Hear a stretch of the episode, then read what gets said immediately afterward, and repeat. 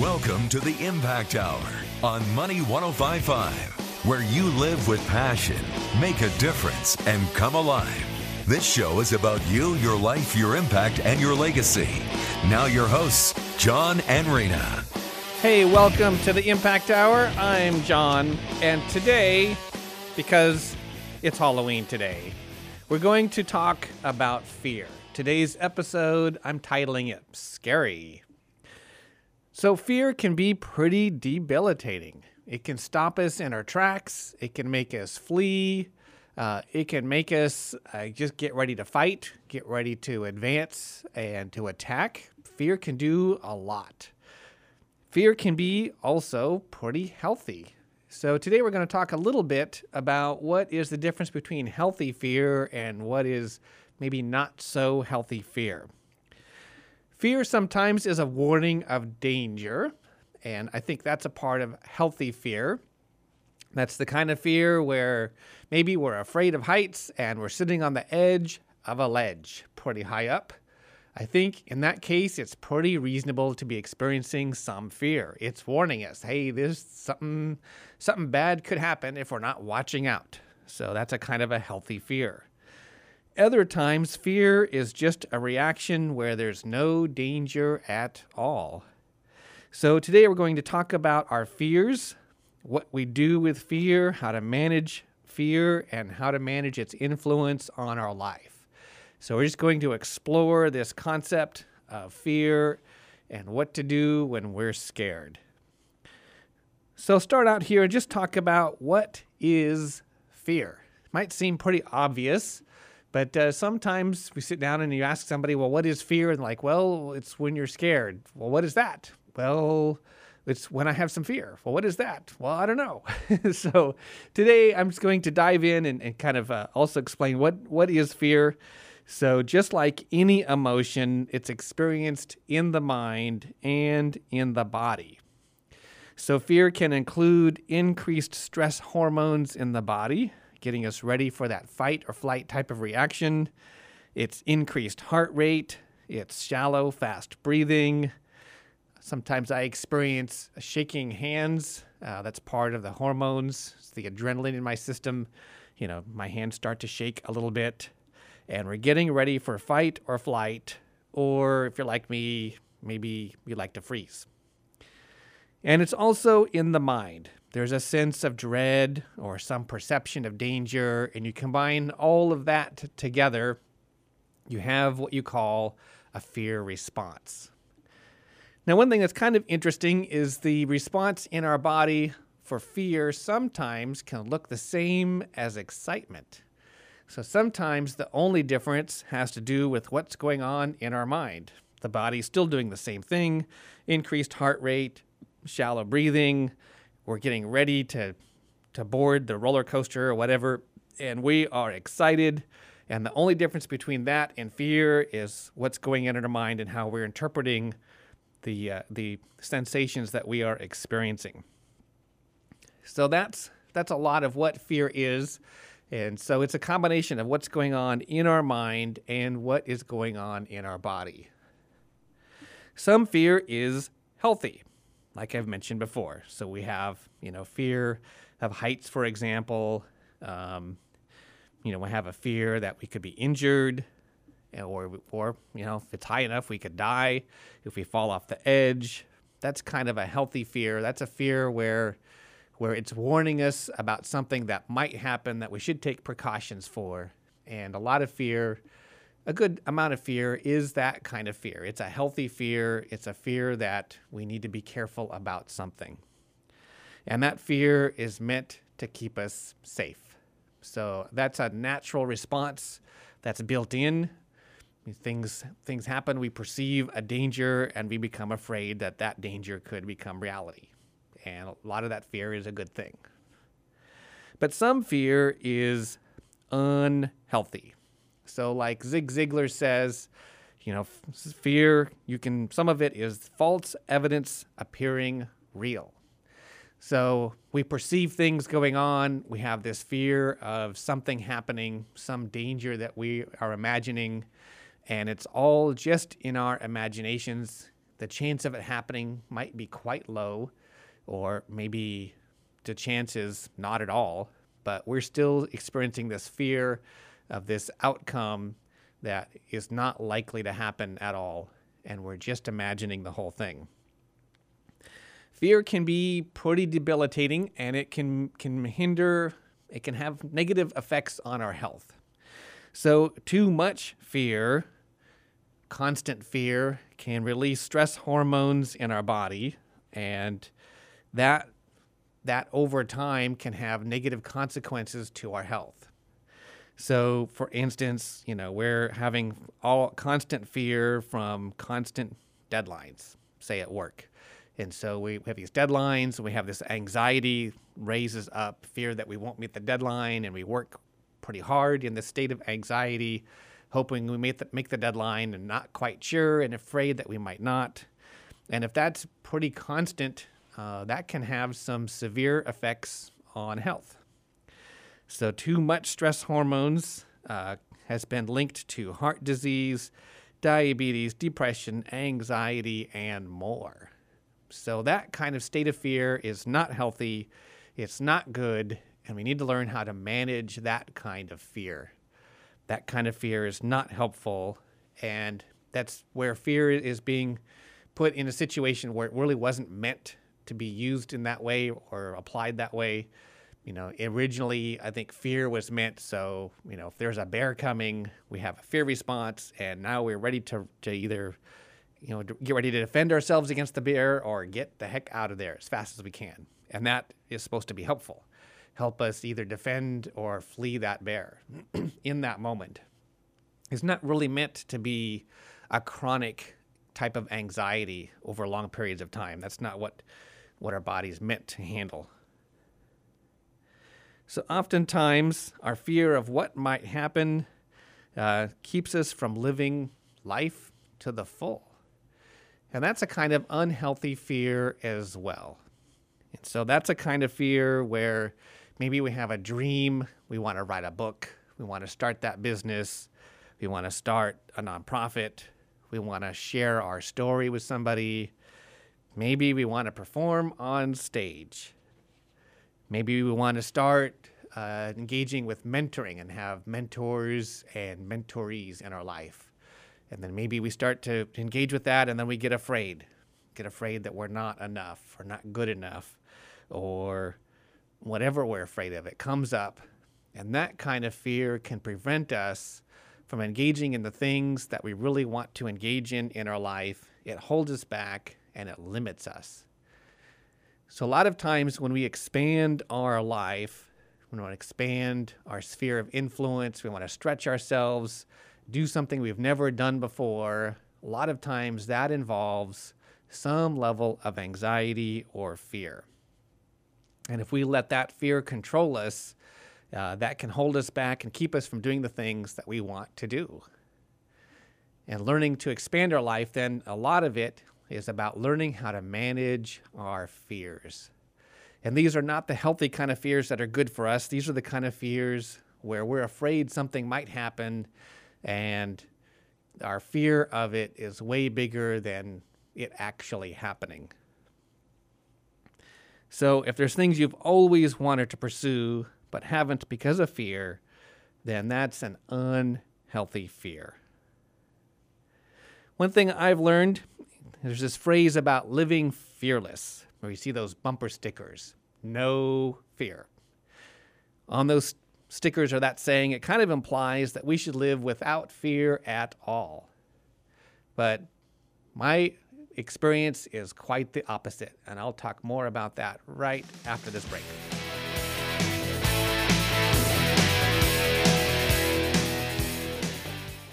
If you want a life rich in meaning, if you want to make a difference, join John and Rena for the Impact Hour every Wednesday afternoon at 2 on Money 1055. Learn how to increase your life's impact. Unlock your potential and live with passion. It's all new. The Impact Hour with your hosts, John and Rena. Share your stories and become part of the journey. Wednesday afternoons at 2 on Money 1055. Find John and Rena on Facebook at The Impact Hour meaning, significance, satisfaction, connection. You can have it all. Learn how on the Impact Hour, Wednesdays at 2 p.m. on Money 1055. Move through your world, touching lives and experiencing a deep sense of connection and meaning.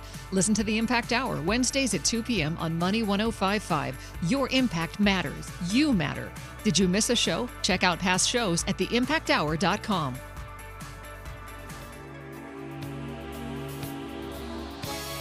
You're listening to the Impact Hour on Money 1055. Know your impact. Make it great. Hey, welcome back. I'm John, your host today of the Impact Hour. If uh, if you like this show today and you'd like to catch up on some of our past episodes, our past shows, you can go find those online. You can find them on theimpacthour.com. And on that website, it'll tell you how to, if you'd like, to take us along with you as in your favorite podcast player. So if you'd like to, to play it in iTunes or Google Player, Google Podcasting, or any of your other favorite podcasts, all the instructions are right there. Uh, you can take us with you and listen to us on the road or wherever you want to. So today we're talking about fear. Today's episode is titled Scary, and it's about what we do with our fear. So there's this phrase out there, this concept of fearless, being fearless, or that bumper sticker, no fear.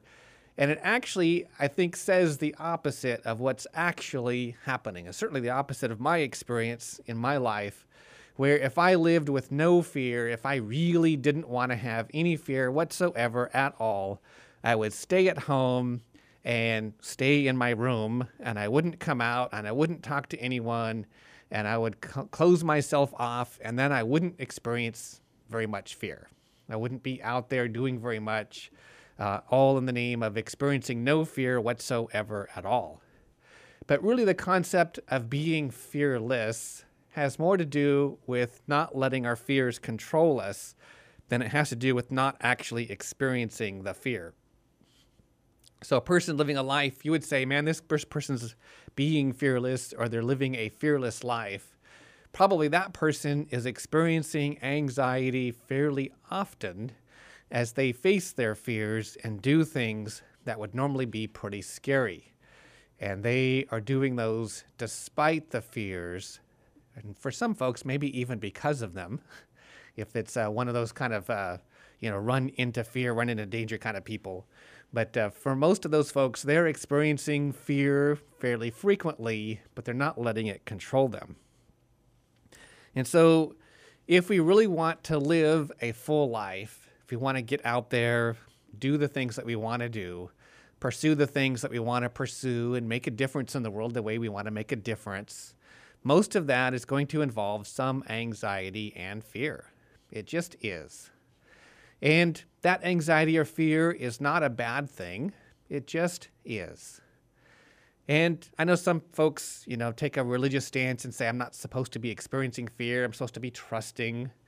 And while that's true, I think a part of learning to trust is to step out in the unknown and to experience some anxiety and learn that there that this divine out there is trustworthy anyways. That's how we take that journey. Not avoid anything that could cause fear, but to learn to trust even though we might be experiencing some of it. So, when we want to live a fearless life, you get to experience some fear. And I think that's a healthy thing. It's healthy to face our fears, it's a part of our learning and our growing process. Um, it's just a part of, of learning to get out there, if we try, if we change anything in our life, that change oftentimes will involve some uncertainty. And change can be good and exciting.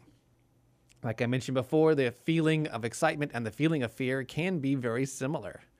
And so maybe it's good to have some healthy fear and healthy excitement in our lives and try some new things and expand our horizons and try some new things. So there's different kinds of fear, and we want I want to talk a little bit about where our fears come from. Why do we experience fear? What's going on? So there's the the normal healthy fear of there's a danger out there, and that's a good normal thing to pay attention to and to you know watch out for falling off the cliff or whatever it is. Uh, but there are fears out there that we learn from past experience. It's a kind of conditioning. And we learn at an early age to be afraid of certain responses, of certain outcomes in life. And we learn that if we say this or if we do this or this person starts to react this way or that way, then it could be bad and this thing could happen. And we start to have some fear around it. It could be fears that we've learned from classroom experiences growing up.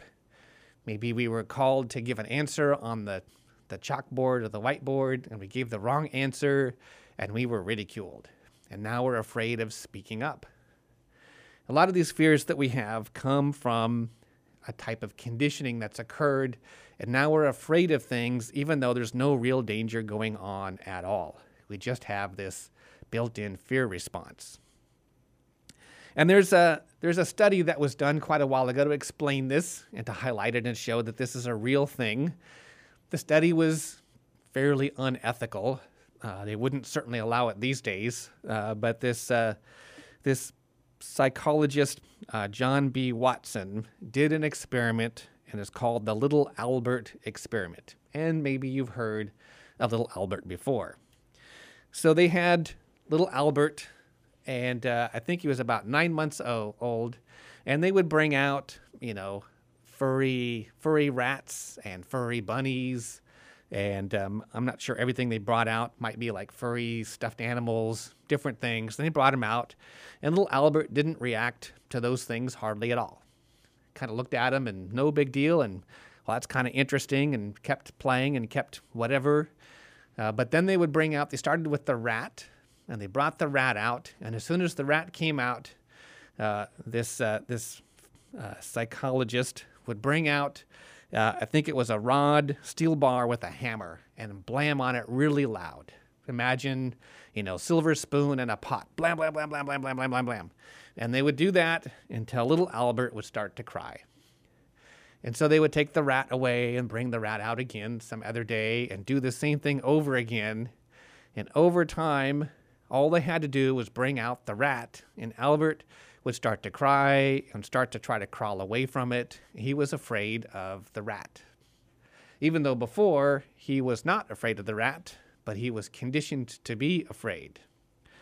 Now, they did some additional uh, things with that same experiment. They had the bunny and they had other furry things, and it got to where Albert was afraid of anything furry, even a fur coat. So Albert was conditioned to be afraid of fur coats, of stuffed animals, of bunnies. Now, some people think, well, a rat makes sense. I'm afraid of rats, but certainly not afraid of fur coats or bunnies. But little Albert was conditioned to be afraid of those things. Now, certainly wouldn't wouldn't condone an experiment like that today. That's not great. But that really does highlight that that we as humans can be conditioned to experience fear and probably be conditioned to do other things, experience other kinds of emotions um, based on a conditioning, a stimulus, and an association that takes place. Association of this this thing creates this response, which creates this fear in me, or creates this, you know, this expectation of some something happening. In this case, loud noises. It's very much like Pavlov's dogs.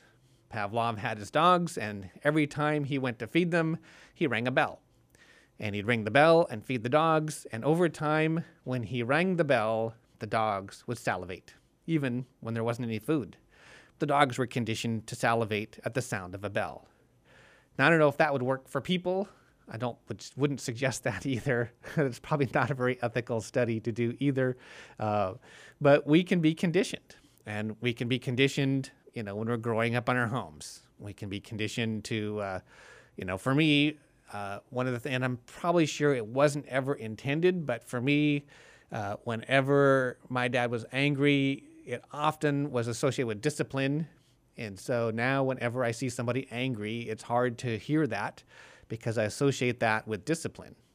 And discipline back then was not great, was uh, not something I wanted. So now it's kind of hard for me to interact with people who are angry. It's like, whoa, you know, I did something wrong. And now I start to blame myself. And that's a kind of conditioning that takes place. And that would be a kind of fear that I might have. Somebody gets angry and now I'm afraid. I'm afraid it means I did something wrong and now I might be punished. So that's a kind of thing that can happen. And I think this is a thing that happens for just about everybody to some degree or another about something or other, even if it's not always related to fear. But that is kind of where a lot of our fear comes from. It comes from this conditioning, at least the unhealthy fears that we have.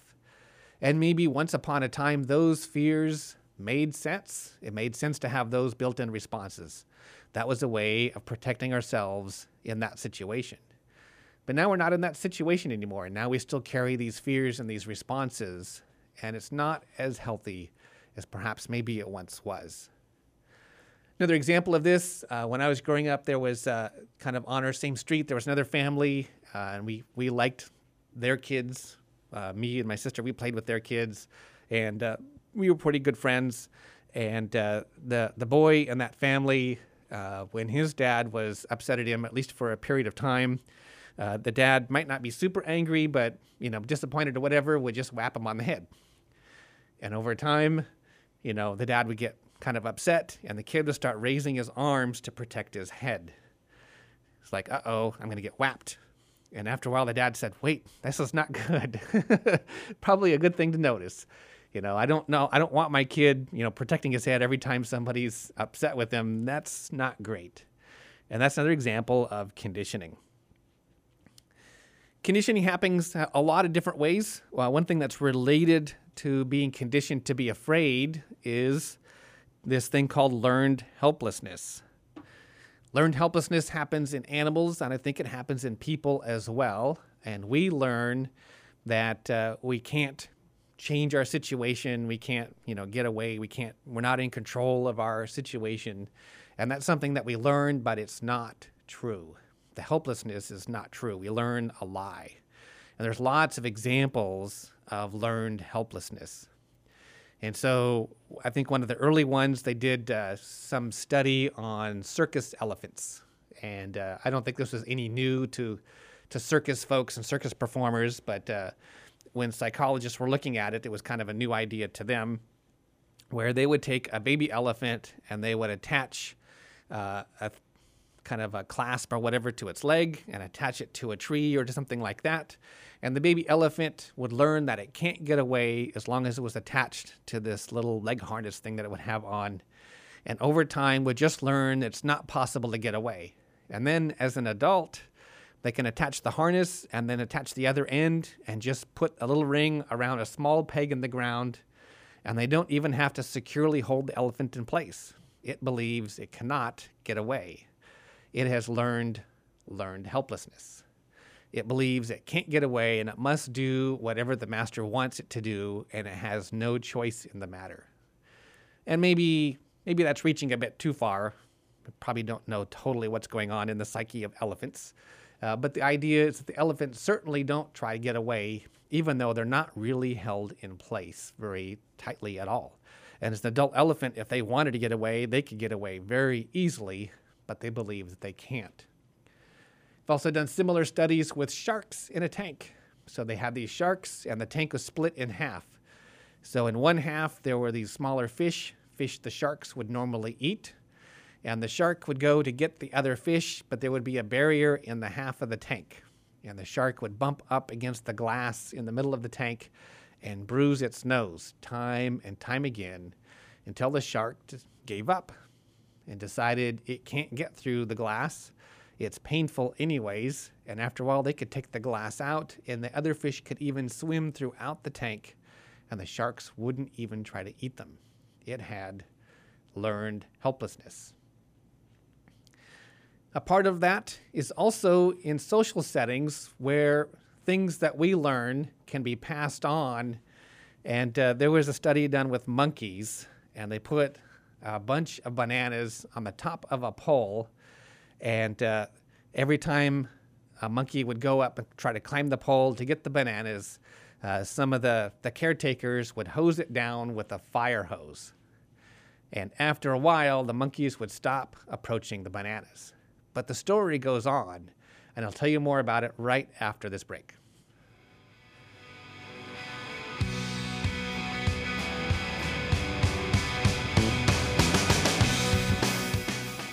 New York Attorney General Barbara Underwood is reportedly investigating the proposed merger of Sprint and T Mobile. According to the New York Post, Underwood is concerned that low income consumers who use the two companies' prepaid services would face higher prices if the merger goes through.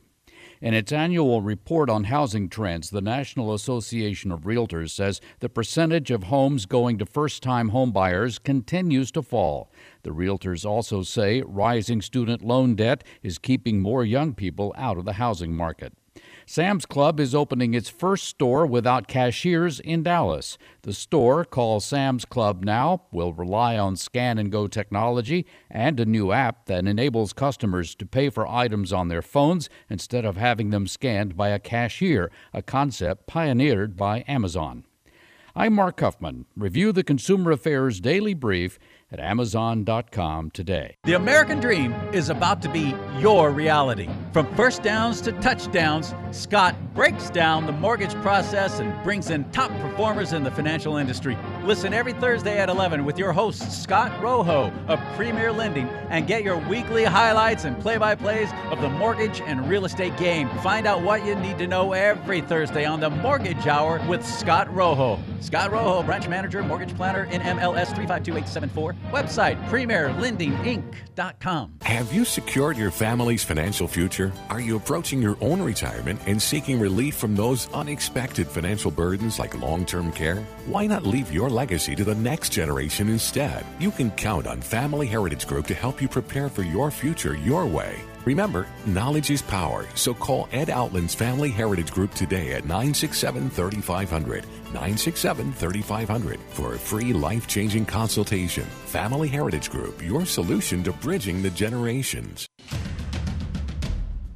This is Hugh Hewitt for Townhall.com. Rick Scott has been a great governor for Florida. He will be a great senator for the Sunshine State and deserves support over the nearly invisible incumbent Bill Nelson. Kevin Cramer, congressman from North Dakota, has been a stalwart for farmers and energy producers, and he deserves support against incumbent Democrat Heidi Heitkamp, who's a sure vote to put Chuck Schumer in charge of the United States Senate with all that that means for the country. Josh Hawley in Missouri and Patrick Morrisey in West Virginia are also running against Democratic incumbents in Missouri and West Virginia, respectively, Claire McCaskill and Joe Manchin. Missouri voters need to put Hawley in D.C., and West Virginia voters ought to send Morrisey to the Capitol. Both have been excellent attorney generals of their states. To summarize, we need Scott, Cramer, Hawley, and Morrisey in the Senate. The Pepperdine Graduate School of Public Policy. Learn more at publicpolicy.pepperdine.edu. This is Michael Medved. I'm here with Mike Stahl from Health Markets, helping folks find the right Medicare coverage. The news reports say that the rates might be going down. The cost of many Medicare plans are decreasing this year. So you have to ask yourself, are you getting the best rate? Health Markets offers a free service with access to thousands of Medicare plans. Plans that can eliminate your out of pocket costs, plans with $0 premiums and even plans that pay you back. What is it people need to keep in mind? With so many new options, it can be confusing. You can get objective help to find a plan that may cost less and cover more, with lower copays, more choices like dental, vision, and prescription drug coverage, and the freedom to see the doctors you choose. Don't miss out on savings you deserve. Our Health Markets Medicare assistance is free. Thanks, Mike. This is Michael Medved for Health Markets. Find out if you can get a Medicare plan that pays you back. Call 800 735 8803. That's 800 735 8803. 800 735 8803. Meaning, significance, satisfaction, connection. You can have it all. Learn how on the Impact Hour, Wednesdays at 2 p.m. on Money 1055. Move through your world, touching lives and experiencing a deep sense of connection and meaning. Listen to the Impact Hour, Wednesdays at 2 p.m. on Money 1055. Your impact matters. You matter. Did you miss a show? Check out past shows at theimpacthour.com. If you want a life rich in meaning, if you want to make a difference, join John and Rena for the Impact Hour every Wednesday afternoon at 2 on Money 1055. Learn how to increase your life's impact. Unlock your potential and live with passion. It's all new. The Impact Hour with your hosts, John and Rena. Share your stories and become part of the journey. Wednesday afternoons at 2 on Money 1055. Find John and Rena on Facebook at The Impact Hour. You're listening to the Impact Hour on Money 1055. Know your impact. Make it great. Hey, welcome back. Today's show is titled Scary. Kind of apropos for the day. So, just before the break, I was talking about how a lot of times we are conditioned to be afraid of certain responses. And uh, that fear can be passed on even if we don't haven't actually experienced the event the original event that created the original fear in the original person. It can be passed on socially. So, as I was sharing before the break, there was a study done with some monkeys and some bananas. And monkeys, as the story goes, like bananas. And it seems like they certainly do like them. Maybe, maybe not their favorite fruit or their favorite food, but they do like them. And they put some bananas on the top of a pole. And the monks, occasionally a monkey would go up, climb the pole, and try to get the bananas and the caretakers would hose the monkey down with a fire hose, just blast that monkey. And several others would try as well. And pretty soon the monkeys learned that the bananas could not be grabbed.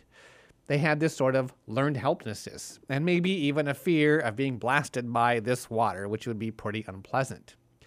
And so they stopped going and getting the bananas. And that seems pretty straightforward, but it doesn't end there. Over time, they introduced some new monkeys into this area where the bananas were and removed. So they introduced new monkeys and removed some of the existing ones. And so when new monkeys tried to get the bananas climb by climbing the pole, some of the other monkeys that had been blasted would pull the monkey down, letting him know, you know, you can't get the monkey or you can't get the bananas. And uh, I don't know if they would have enough language to let him know what could happen, but let him know that hey, this is this is not okay. We don't get these bananas around here. It's scary. Don't get those things. And after a while of introducing new monkeys and removing the other ones that were there originally, after a while there were no more original monkeys. All the monkeys in there had never experienced being blasted by the water, and yet none of them ever went up to get the bananas. They were socially conditioned to not get those bananas. I think that has a lot of implications for us today. Not that we're all monkeys, but that socially we can be conditioned to avoid certain things and to behave certain ways as well. And so I know uh, when Rena and I were starting a business, uh, we had a lot of feedback from folks encouraging us to not do that. All the facts of, oh, you know, four out of five businesses fail and all this stuff came out. And it was very difficult to start a business in the midst of all of that uh, negative advice and all of this, you know, suggesting we do something else and all of that. And so there can be a lot of social pressures. And I think those social pressures can introduce fears in us as well. And so the fears don't just come from direct experience, but they can come in from other people. You know, if you do that, you'll get hurt, might be the message that we get. And then we start to fear, hey, man, man, if I try this, I might get hurt. And now we've got this fear we have to manage. So the fears can hold us back. And uh, a lot of times it's what's in us that holds us and keeps us from doing the things that we really desire, the things that we really value. A lot of those things are fear. Turns out procrastination isn't just putting things off. Most of the times, procrastination actually is an indicator.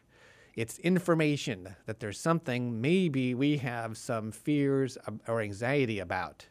That if we do this thing, something might happen that we're afraid of. And maybe that might not even be conscious things that we're afraid of. But uh, that's an example of how our fears can hold us back. A lot of times that shows up as procrastination and we think, oh, I'm just procrastinating today, when in fact, we're inside, we're actually wrestling with our fears. So, finally, I want to talk just a little bit about what we do about fear. What can you do about it? Can we just, you know, experience the fear and let it control our life? Should we just react to the fear and just, you know, lash out at people or whatever it is uh, that we would be inclined to do? And uh, I don't know if those are, are necessarily great things. And so I have some some tips on what to do about fear. And by the way, just just to be clear, fear can be can look a lot of different ways. Uh, we can have a fear of rejection, a fear of ridicule, fear of judgment, fear of criticism, a fear of being left alone. And we can have a fear of physical harm, which might be healthy fear, or fear of loss of life or limb. We can have all kinds of fears, and that all can arise from experiences that we've had and social messages that we've received uh, from those that we, we hang out with. So, what to do about fear? Sometimes the fear feels dangerous, but it's really not. So, we're talking about there's not an actual danger here. So, we're not talking about the fears of, that have actual real danger attached to them. If you have those kinds of fears, the best way to react is to mitigate the danger. And uh, those fears, um, even if it's not necessarily a real fear, but there's something that you can do to lessen the outcome that we're afraid of, I think that's a good thing to pay attention to. And I know some folks would say, "Oh, you need to think positive. You know, don't don't be dwelling on those negative fears." Uh, and, and some people might even say you'll, you'll bring it about if you think about all of those things. Uh, but my my thoughts are that uh, it's it's healthy to pay attention to those kinds of fears, and if there's something meaningful we can do to mitigate the outcome that we are afraid of, then it's good to pay a little bit of attention to that, and so we can honor the fear without wallowing in it. By wallowing in it, that would mean we spend all day long being afraid of this possible outcome, and that's not great. But if we want to take a little bit of time, you know, maybe we're afraid of being late for our plane ride. So we're about to catch a flight somewhere and we're afraid of being late. Well, maybe it would make sense to leave a little earlier and just take care of it and not worry about that. There wouldn't be any harm in that. And there can be other fears too, where we can do some things to mitigate what we're afraid of and honor it, take care of it, and then move on. And I think that's a good thing. There are other kinds of fears where there's actually no real danger and there's really not a whole lot we can do about it because Maybe it's important for us to continue forward. Maybe we really do want to write that book. We really do want to start that business. And so just backing off from those is not a great option. So, what do we do about the fear in those cases? So, one of the things that can be done is change your physical state. That's where you can take some deep breaths that can change your physical state change the physiology of what's going on in your in the neurons in your brain. Take some deep breaths. It could include getting moving, go out for a walk, go running, get some exercise in there, change your physical state, oftentimes will change your level of anxiety. Next thing you can do is you can do some self reflection, especially if the fear and the anxiety is coming from something in a relationship where maybe someone has done or said something and now we're afraid of some kind of reprisal. There's just something not going great in the relationship. We're wanting to lash out in anger, but really what's underneath it is some kind of hurt or fear. In that scenario, in that case, you can do some self reflection. What did you just see? What just actually happened? What are the facts? And what is it that you're actually feeling? can be a layer of emotions. It could be fear and anger and hurt all rolled in together on top of each other. But what are you actually feeling? What really is there? And what do you believe? And I'm going to talk more about this right after this break.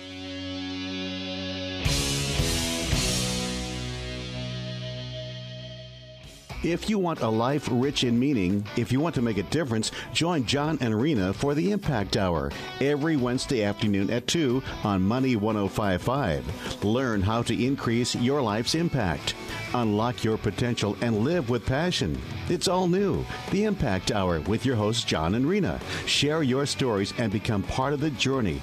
Wednesday afternoons at 2 on Money 1055. Find John and Rena on Facebook at The Impact Hour. Meaning, significance, satisfaction, connection.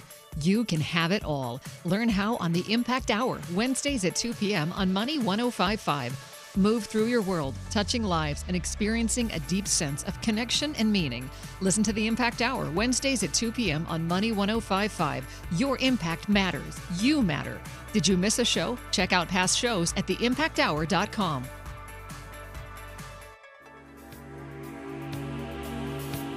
You're listening to the Impact Hour on Money 1055. Know your impact. Make it great.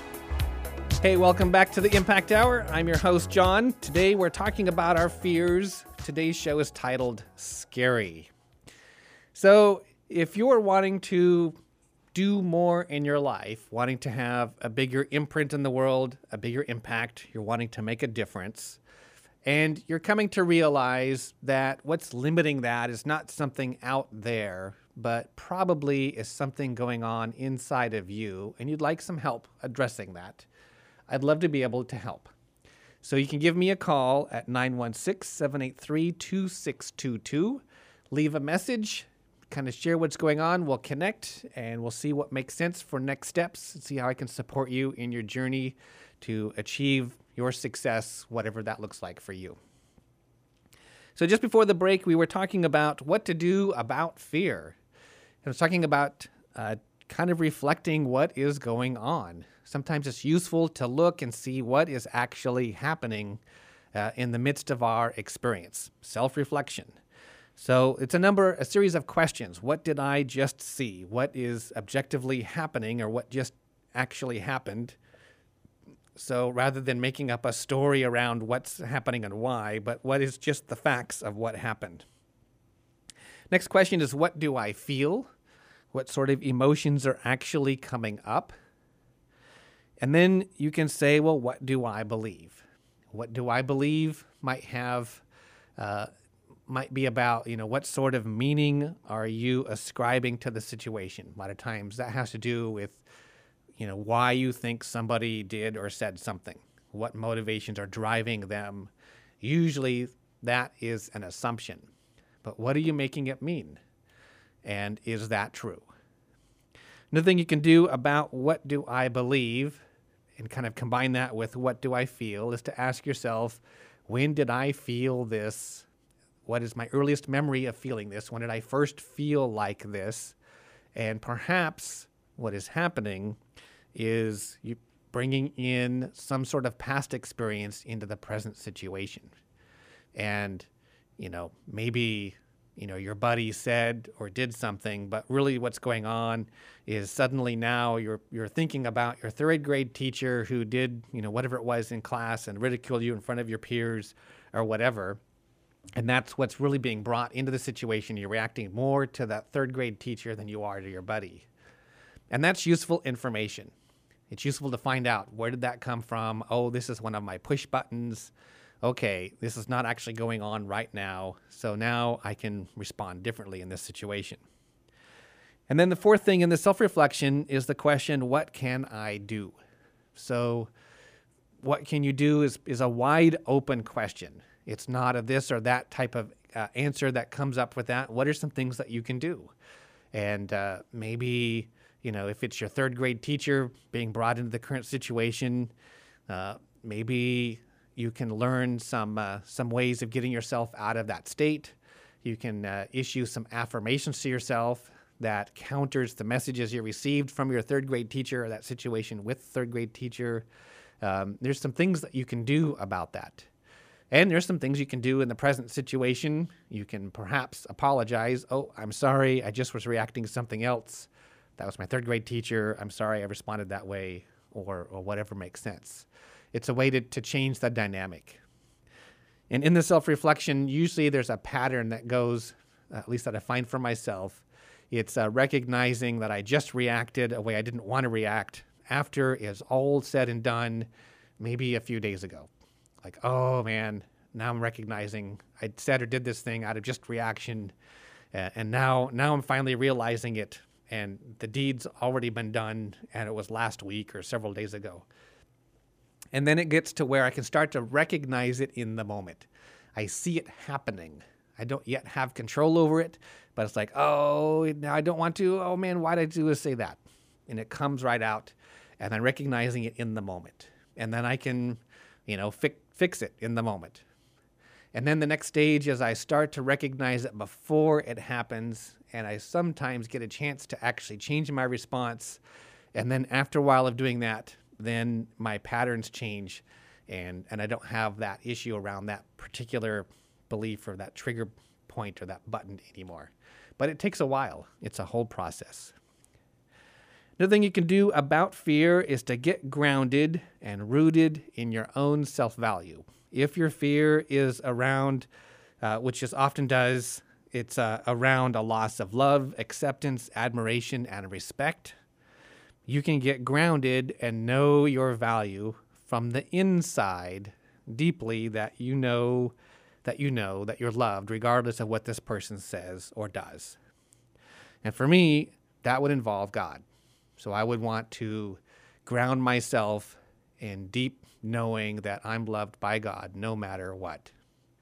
And that gets to where I mentally believe it, but then it gets into my spirit where I know it deeply in me.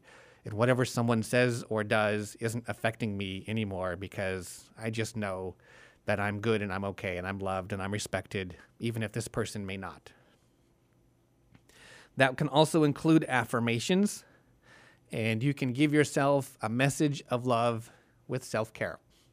So you give the message that you love you, even if you're not sure anybody else does. And probably it's not true that nobody else does, but it might be a feeling that you might be having. Another thing about fear, thing you can do about that is to confront the fear directly. Create reference experiences where what you're afraid of is not happening like you thought it might. So, if you wanted to, say, do more public speaking, maybe you wanted to share your story, practice giving talks. If you wanted to write and write a book, well, practice writing and publishing your works on some sort of blog or something. If you wanted to become a teacher of sorts, maybe in, in the public school system or maybe not, then practice teaching. Practice what it is that you're afraid, you know, where if you do that thing, you're afraid something might happen. You might lose respect or love. You might be ridiculed, and just practice doing that and create ex- reference experiences where you find out that whatever you were afraid of actually didn't happen. And it works out just fine. And it's a way of lessening the fear around it. I know when I first started doing uh, teaching, I'm, a, I'm, an instructor, I teach adults, and my, my, first few classes were pretty rough, pretty scary. I was afraid I'd be, make a fool of myself in front of the class. And then after a while, it got more and more comfortable. And now, when I get in front of a class, I don't hardly experience any fear at all anymore. I've had a lot of, of practice at it, and I've learned that whatever I'm afraid of just isn't plain going to happen. So I'm no longer afraid of that. Another thing that can help with our fear is to realize that whatever we're striving for doesn't have to look a certain way. So we might have a fear of failure, but we, if we realize that it doesn't have to look a certain way. It doesn't have to look this way necessarily. And if I don't make it look that way, it doesn't mean it failed. It just means that that particular method perhaps didn't work or that option wasn't really open like I thought. And I get to do something different related to it. And I get to keep working on whatever I wanted in some form or another. And I don't have to be afraid of failure. I can choose to stop something, but that doesn't necessarily mean that I failed at it. So that can help with fears as well. Now, some folks suggest that one way to deal with fear is to what they say, the phrase I've heard is you raise your intention to get what you want and make it so that your fear uh, of not doing what you want is greater than your fear of doing it. So, examples would be like putting money on it, so that if you don't do what you said you did, then you give money to somebody, you know, the political party you hate or whatever. And uh, I find that when I've tried things like that, it actually made my fear worse because I'm pushing on it even harder. So, the, the way I like to look at it instead is uh, a lot of times our fears are conditioned and learned when we were kids. A lot of times we go around the world, we, we kind of, it almost feels like we're an eight year old in an adult body. And in a sense, that's, that's our kid. We were conditioned like, as an eight year old uh, to respond to people a certain way and to be afraid of things. And so, in a sense, it's kind of like we have an inner child. And I know some people do inner child work. Uh, I think in this case, it makes a lot of sense to see that the person in us that's afraid is our kid. It's our little boy, it's our little girl, and that's who's afraid.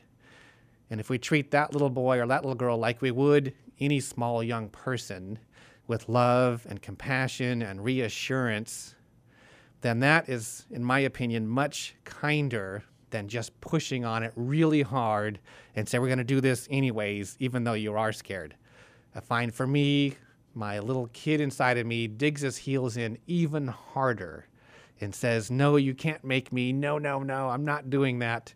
And it makes it even harder for me to go forward. If for you, if you put money down and that makes it work for you, then great. Uh, but if that's not working for you, kind of see that there's a young person in you that's the one experiencing the fear and reassure that person and comfort them and let them know that you'll be there with them and it's going to be all right. So that's the show today on fear. And we hope you get to manage your fear and live with passion and experience lots of success and make a huge impact in the world. Thanks for listening.